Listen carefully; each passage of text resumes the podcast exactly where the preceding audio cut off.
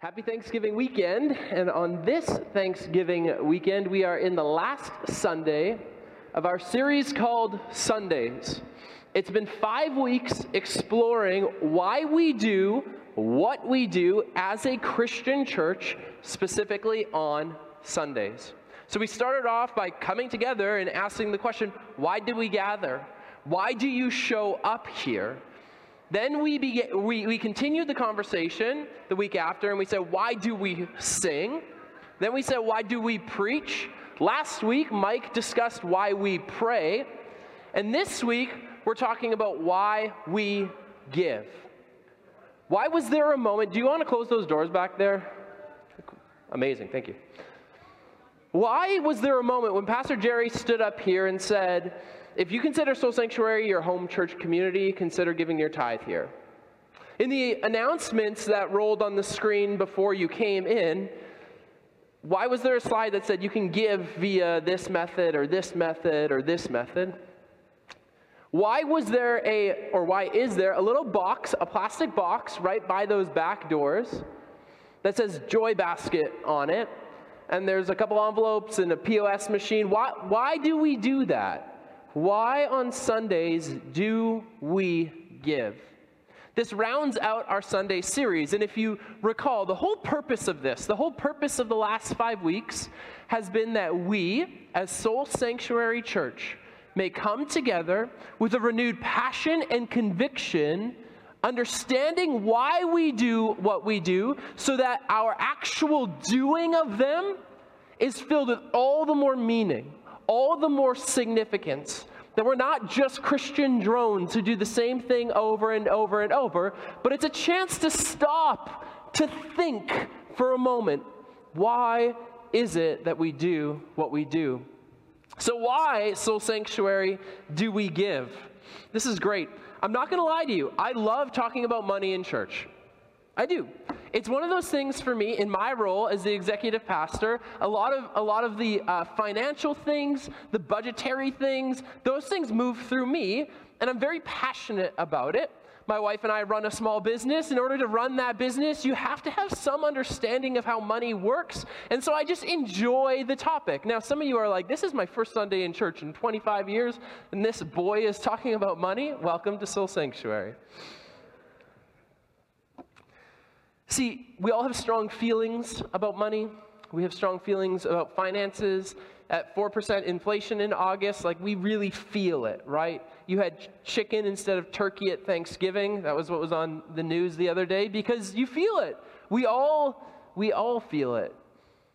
And so we bring our preconceived notions about money and finances into this conversation and some of you, your guard is like sky high. And some of you, you're like decently interested, but you're a little bit reserved. And some of you, you're just along for the ride.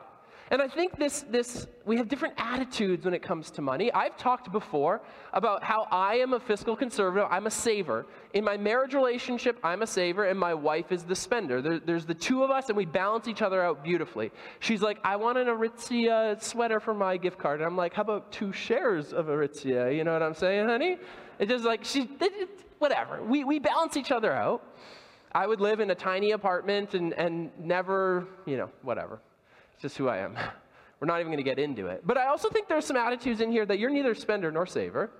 I, I think there's a bit of an ostrich mentality around money for some people, like the stick your head into the sand type mentality. And maybe for a couple different reasons. Some of you, you're afforded that luxury because you know that there's always going to be money in your account for one reason or another. So you actually don't think quite often about money because you just do what you want to do, you move forward in life, you don't really have to pay attention to it. Now, some of you, you don't pay attention to money because you don't know if there's going to be enough in the account and it just stresses you out to look at, right? So you don't look at it. Somebody in the back waved, that's me. It's like you just don't look at it because you're just not sure and you pray every time you tap your card, right? You're just like, all right, Lord Jesus. And so there's a variety of different perspectives around money and finances, but the subject of giving, it confronts every single one of us. this on Thanksgiving weekend, the subject of giving confronts you and confronts me. Whether you're a saver like me, it, it, challenges me to not hoard wealth for myself. Whether you're a spender like my wife, it challenges you to give instead of to spend on yourself. And if you're an ostrich when it comes to your finances with your head in the sand, it, it challenges you, it confronts you, whatever side of the spectrum you're on. Because giving is a conscious choice. Giving is an act that you choose to do, to give to others. An act of generosity does not happen without you coming to the point of making the decision that I'm going to give something away. So, whoever you are, and whatever your story has been with money and finances, today this subject confronts you Today, this subject confronts me. Our scripture passage for this morning comes from 2 Corinthians chapter 8. And we're going to read it together and, and kind of stop on our way through just to explain what's going on here. So, if you know the, the Bible, sorry, PowerPoint team, I'm going to explain it first. But if you know anything about the Bible, you know there's two letters to the Corinthians that are in our New Testament. And in that first letter, which we taught through here at Soul during the pandemic, it was Paul addressing the dumpster fire of the church that is the church in Corinth. It is they are doing very bad things, and Paul's calling them out. He's like, You can't sleep with your stepmom, something like that. Now, in Second Corinthians, which is presumably, presumably written later, we're quite confident of that, Paul is actually saying to the Corinthians, You've gotten better at this, and you've gotten better at this, and, and thank you for listening to my instruction in this area as well. And we're building something here. We're not the dumpster fire anymore. God is using you for a good purpose, and we're moving forward together. And then in chapter 8, the Apostle Paul says this And now, brothers and sisters, we want you to know about the grace that God has given the Macedonian churches. In the midst of a very severe trial, their overflowing joy and their extreme poverty welled up in rich generosity. Now, the context here is that Macedonian churches, this would be northern Greece, and Corinth is in southern Greece. And Paul is writing to this, the, the church in Corinth, the southern Greece church, which is a beautiful port city. A lot of wealth and, and commerce is moving in and out of the city, as opposed to some of the landlocked churches in northern Greece that are suffering from extreme poverty. And Paul says to them, to the, to the ones, the rich ones in the south, that the poor ones in the north, they have given a generous gift. Now, we need to go back to the first letter to the Corinthians to understand what Paul's talking about and who is this gift for. And we find that in 1 Corinthians 16, where Paul says the Christians in Jerusalem are under extreme duress. They've got nothing to eat, they've got no ha- roofs over their head, we as Christians across the rest of the Roman Empire need to support them. So, whoever you are, let's consider the needs of our brothers in Jerusalem and let's take up an offering to give to them so that their daily needs can be met. Paul also talks about how this new Christian thing, you know, remember Jesus was a Jew and this emerged from the Jewish faith that God brought about salvation through for all people through the Jews. And you Gentiles, you non Jews, this is an opportunity for you to recognize that those Jewish Christians in Jerusalem are your brothers and sisters, and that you're unified in the bloodline of Christ. So, this is an opportunity for you to demonstrate it with your money. So, let's give together. So, making an example of the Macedonian churches, Paul tells the Corinthian church to give and to give generously. We pick it up in verse 3. For I testify that they gave as much as they were able, and even beyond their ability, entirely on their own. They urgently pleaded with us for the privilege of sharing in this service to the Lord's people. Here, Paul is saying it doesn't quite make sense what they've done. They had overflowing joy plus extreme generosity and extreme poverty. So it's like overflowing joy plus extreme poverty, in the case of the Macedonian churches, has welled up in overflowing generosity as, they given, as they've taken up this collection and given it to the church in Jerusalem. And Paul's saying, This is something for you, O Corinthians, to learn from. The ones who have nothing are choosing to give everything. And it's kind of crazy because they came to us, like we weren't even going to put that burden on them. They came to us and said, if you're letting everybody else participate in the collection, we want to participate too. And Paul's like, but you got nothing. And they're like, we will give something. Verse 5 They exceeded our expectations. They gave themselves, first of all, to the Lord, and then by the will of God, also to us. So we urge Titus, Titus, just as just as he had earlier made a beginning, to bring also to completion this act of grace on your part. He's saying, I've sent Titus to talk to you about this subject before, so I've sent Titus again to finish the job. He's going to come and he's going to take the collection from you so we can give it to the church in Jerusalem. Verse 7 But since you excel in everything, in faith, in speech, in knowledge, in complete earnestness, and in the love that we have kindled in you, see to it that you also excel in the grace of giving. This is a far cry from 1 Corinthians, like, don't sleep with your mother in law and, you know, don't squish the poor under the table while you eat without them. He's saying, no, you actually, you actually are full of these virtues. And I see them in you, and I praise them in you. But now we're moving on to the next virtue. See to it that you excel in the grace of giving. Verse 8 I'm not commanding you, but I want to test the sincerity of your love by comparing it with the earnestness of others. I'm not commanding you. Like, you don't have to give, but here's the deal. If you don't, I know how much you love your brothers and sisters in Jerusalem. That's, uh, that's like low grade manipulation. Okay, cool, Paul. The word of God for the people of God, let's not forget. And then finally, and he makes his point. So he ties verse 9 into verse 8. Verse 8 is I'm not commanding you, but I do want to test the sincerity of your faith. Or sincerity, not of your faith, of your love, by comparing it with the earnestness of others. And then he says, For you know the grace of our Lord Jesus Christ, that though he was rich, yet for your sake he became poor so that through his poverty you might become rich.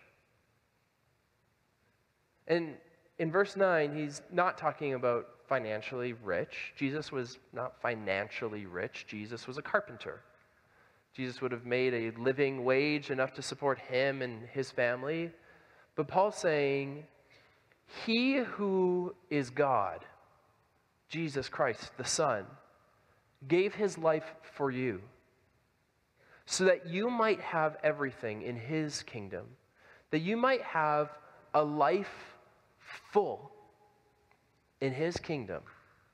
So, will you, Corinthian church, give of your material possessions to support those who are your brothers and sisters in Christ who have nothing? And this text frames our conversation this morning as we ask the question specifically for us here at Soul why do we give? First, here at Soul Sanctuary, we give because fi- giving financial resources to God is an essential act of worship, as outlined in the scriptures and as evidenced throughout church history.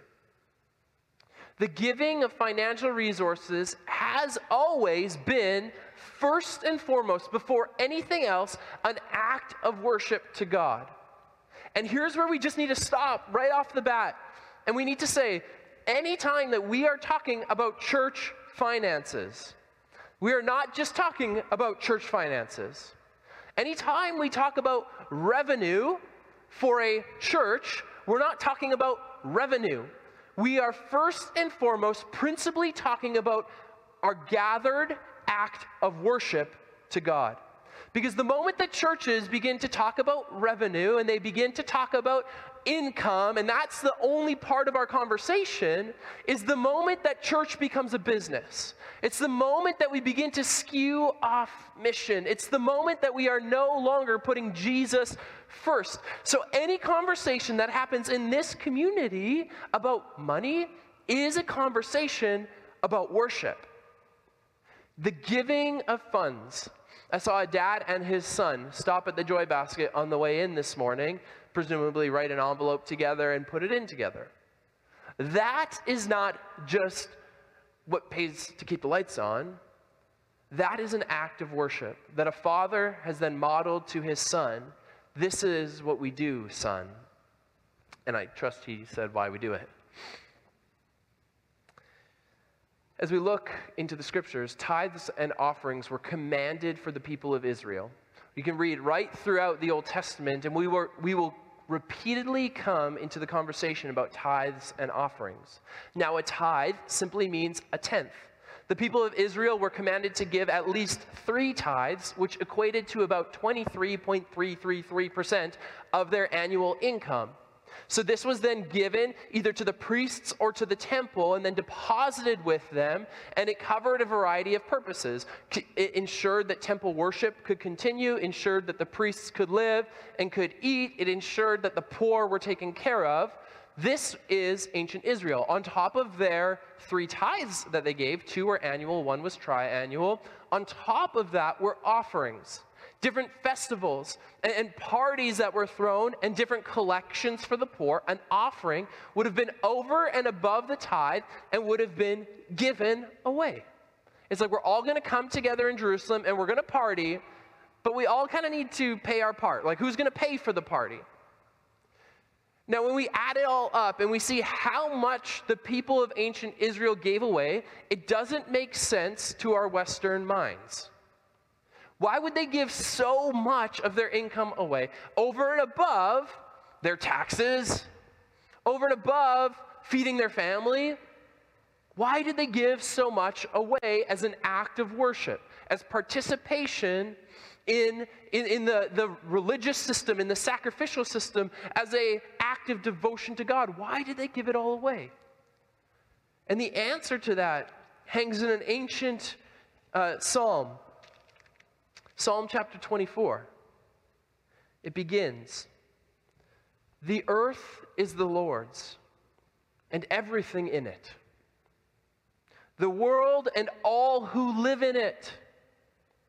For he founded it on the seas and established it on the waters.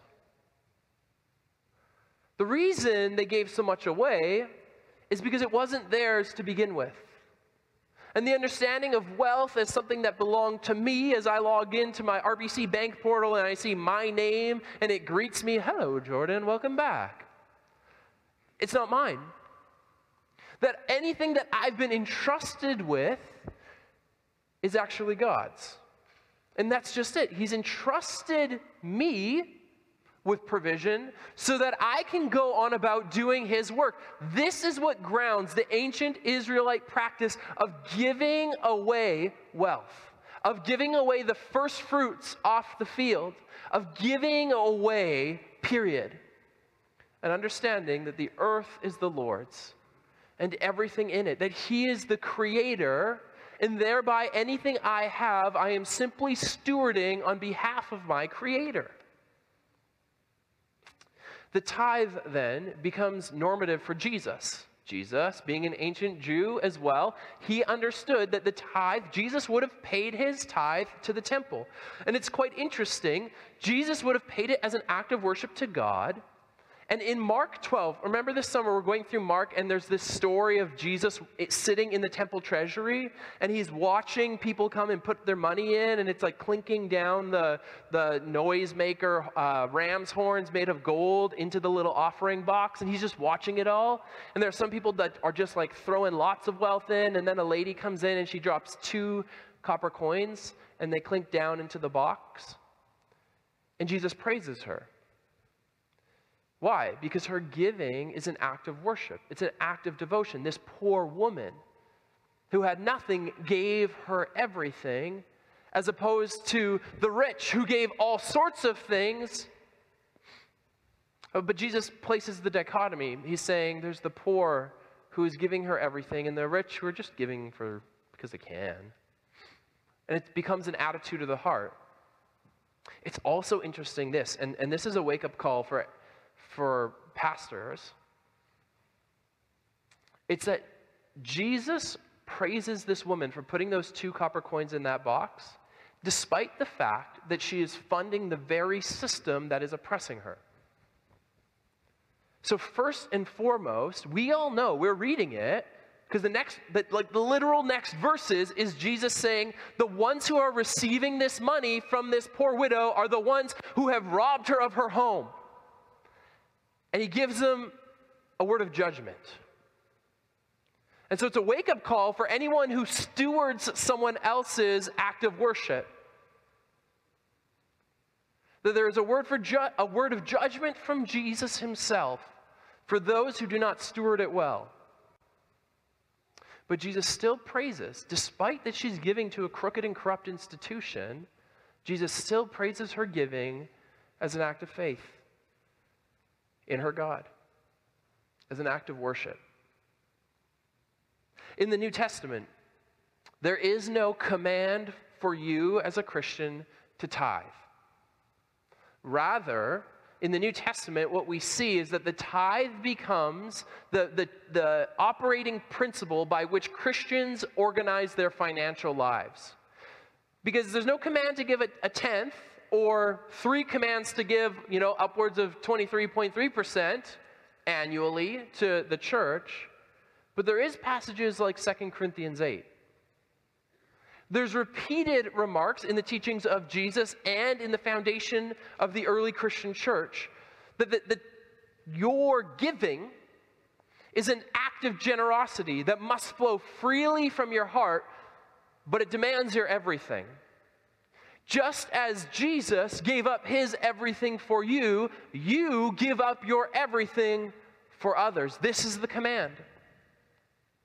And so we see it in 2 Corinthians 8 at the end, where Paul's saying, I want to test your devotion, Corinthian church. I'm going to compare you to the impoverished ones north of you who gave everything. And it probably wasn't a lot, but they gave. They wanted to participate in this act. And now it's your turn, Corinthians. It's your turn to give. We give because it's established in the scriptures that you and I, as followers of Jesus, must well up in generosity.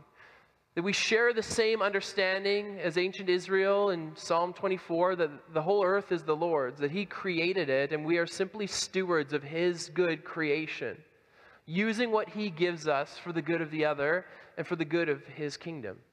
And Christians throughout history have abused this teaching to this day, Christians abuse teachings on generosity for material gain, for the exploitation of others. I mean, it's nothing new. Look at Mark chapter 12.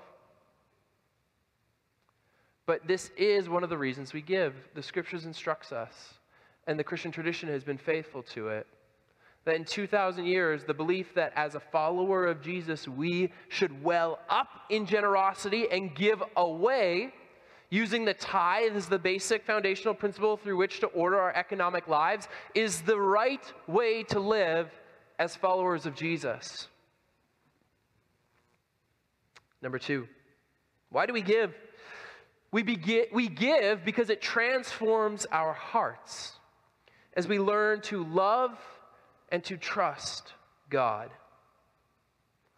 The act of giving is a formative act. It is an act that changes you. We often think that in order for me to, to be changed, I need to think my way into change. The reality is no, you must do your way into change. We think that we are thinking things, but we are doing things. We are doing people. The, the act of riding a bicycle does not come to you if you can think through it. The act of riding a bicycle comes to you when you sit on the bike, you white knuckle the handles, and you begin to pedal. Only then are you a biker. Only then do you grow in the ability to get to your friend's house early on a Saturday morning to watch cartoons. As a Christian, you are to be a giver, and the only way that you well up in generosity is to actually practice it.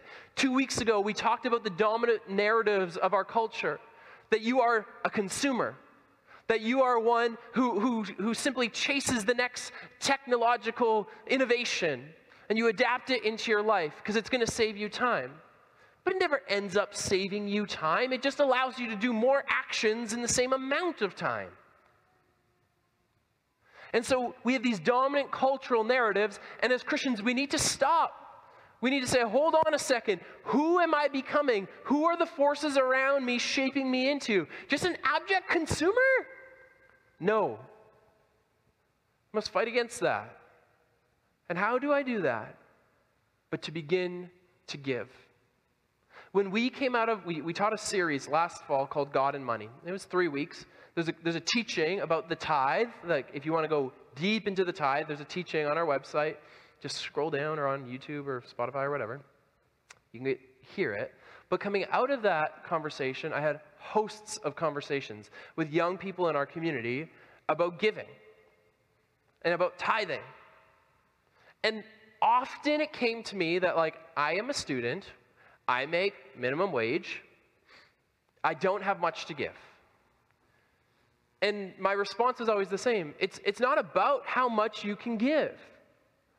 Your, your couple dollars is not going to make a difference on the bottom line of Soul Sanctuary Church. It's not going to help us keep the lights on. But my challenge to each young person was to give a dollar a Sunday or a dollar a month to scrape through the couches, to look closely on the floor in the movie theater afterwards. Find something. I mean, you paid for the movie, bro. Give a dollar a Sunday, a dollar a month. Why? Because it's not about what you give. The woman dropped in two small copper coins. It's about growing in the grace of giving, as Paul says. It's about swelling up generosity in your life so that you may one day, when you earn an income, be a generous person. You know, like inside, this is like what I struggle with. My wife, she loves to give away. She loves to give things to her friends. So she had a friend who just had a baby, and she went out and she bought all these things for her friend and put together a care package. And then I fought every urge, and now a previous version of Jordan doesn't win here, but this Jordan won. I fought every urge to say, well, how much did that cost? And how much did that cost? And how much did that cost? And you know we could have got it cheaper if you didn't go to Save on Foods, babe. I fought every urge. But in that moment, for me, recognizing that if we as a partnership are going to be generous people, then it's not about how much it costs. And if I really cared, I would have volunteered to go to the grocery store, you know? It's not about how much it costs. It's about practicing generosity. It's about giving to those in need, and that's the kind of person that I want to be. That's the kind of person I'm commanded to be. And so I probably got to take her lead on that one. Anyways, it's transformative of our it transforms our hearts as we learn to love and trust God. Your one dollar of Sunday tithe begins a work in you. As you do it, you become a giver. As you do it, you become a generous person. Martin Luther the reformer, he said that there are three conversions that are necessary that of the heart, your affections must be turned to Christ. That of the mind, you must begin to think like a Christian. And that of the purse, that we hold our money dearly, that we hold it close. And for some of you who are like me, you know exactly what I'm talking about. We do our way into the transformation of our heart. We don't think our way into the transformation of our hearts. We do it. We begin with a dollar, and then we challenge ourselves to not ask our wife how much our act of generosity cost. We do our way into being generous people in obedience to the scriptures. Now, we grow in love of God as the idol of money is destroyed. I prop money up in my heart as an idol. It's something I worship. It's not something I want to worship, but it is something that gets my attention, it gets my affection, it gets my love. And in the act of giving away, I unseat the idol of money from my heart and I grow in love for my Savior because I'm giving in obedience to Him. And as I give in obedience, I cultivate in my heart a love. I also cultivate in my heart trust. Because as I give away, I trust that He's going to meet my needs. As I give away, I trust that He's going to show up for me. As I give away, I trust that one way or another, by miraculous provision, the Lord is going to figure it out for us. So we give because it transforms our hearts. We love, we grow in love, and we grow in trust.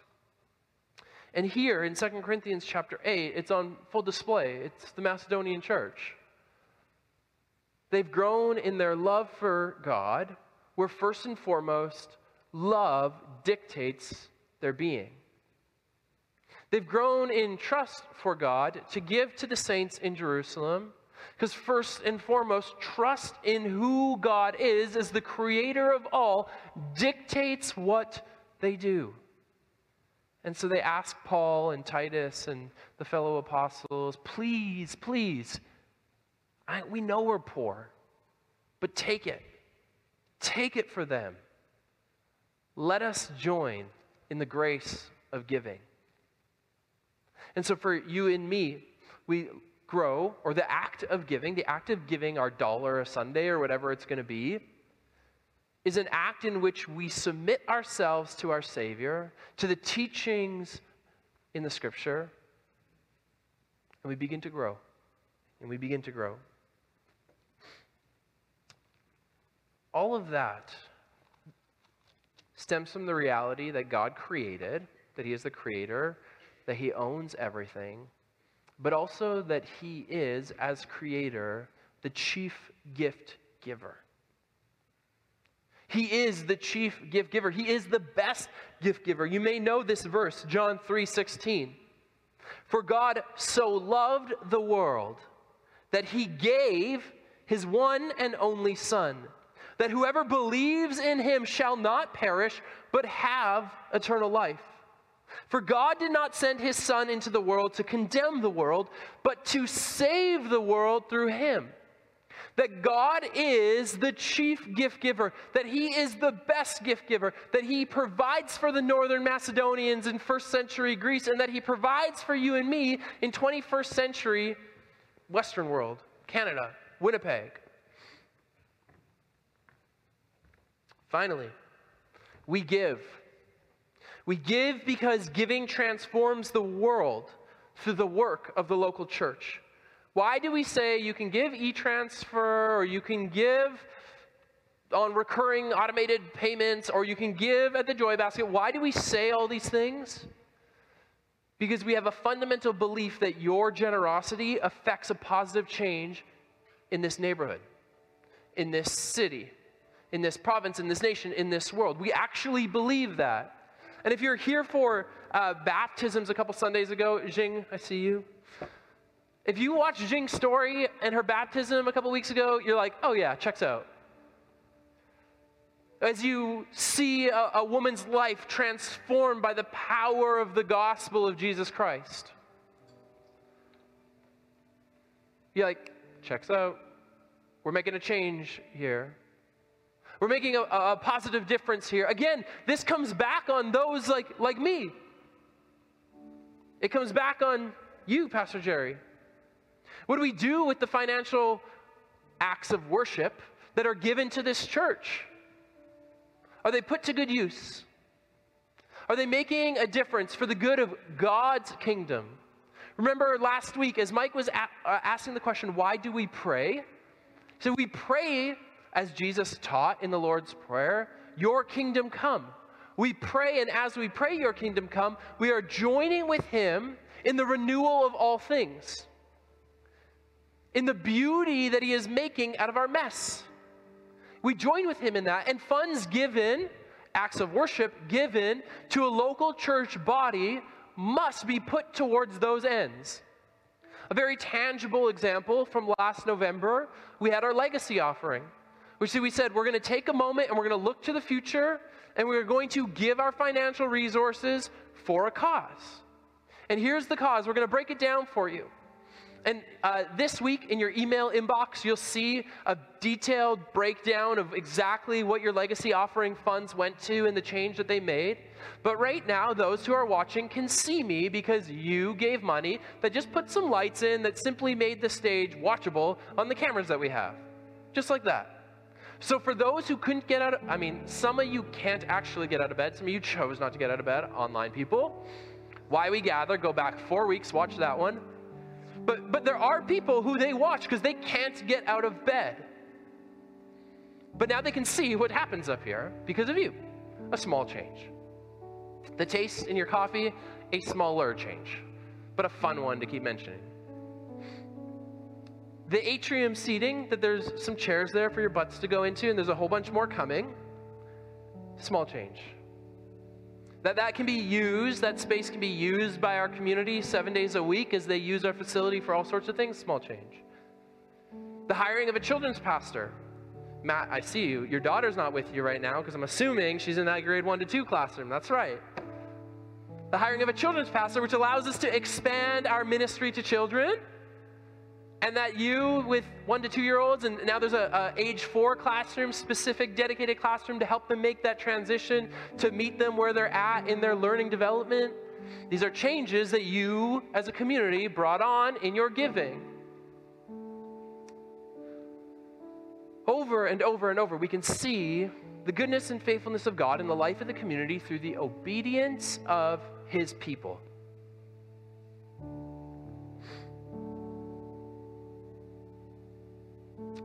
as I said. The emphasis then is to be an accountable community, to be a transparent community, to be a community that continues in its pursuit to make disciples of all nations in obedience to the scriptures and to Jesus' teaching. That's who we want to be at Soul. And the church, making a difference in the neighborhood, in the city, in the province, in the world, the church, when she's at her best, when she is accountable, when she is transparent, when she is uncompromising on her mission, the church is the greatest force for social change throughout Christian history. The church is the greatest force for the change of hearts and minds in Christian or in, in world history the church can be a force that brings about profound change that governments could only dream of. And the question for us is to what degree will we participate in it? And to the question of those in leadership is to what degree will we steward it? And finally, we go back to what Paul says right at the end of that address to the Corinthians. For you know the grace of our Lord Jesus Christ, that though he was rich, yet for your sake he became poor, so that you through his poverty might become rich. That you might know the insurpassable riches of his grace. That you might know the insurpassable riches of his love. That you might know the insurpassable riches of a relationship with Jesus Christ your Lord and Savior. And so we follow in his example. That is why we give. Would you stand with me? I think any sermon about money is best rooted in the reality of the resurrection of Jesus, of what he paid on the cross for the forgiveness of our sins and his victory, the inauguration of his kingdom of which we are citizens. Soul Sanctuary, we give Because the giving of our financial resources to God is an essential act of our worship. We give because it transforms our hearts as we learn to love and trust God. And we give because our giving transforms the world through the work of the local church. In times of old, the one giving a blessing would extend hands, and those receiving a blessing would do likewise. No magic, no tricks, simply a word for you rooted in Scripture as you go. Would you extend your hands with me? Soul Sanctuary, as you go, go knowing that your God is a generous God. Go boasting in nothing else but the sacrifice of Jesus Christ for the forgiveness of your sins. Go growing in generosity as the Holy Spirit enables you. Go knowing the love of God, the grace of Jesus Christ, and that the presence of the Holy Spirit goes with you. Go in peace, and we'll see you next Sunday.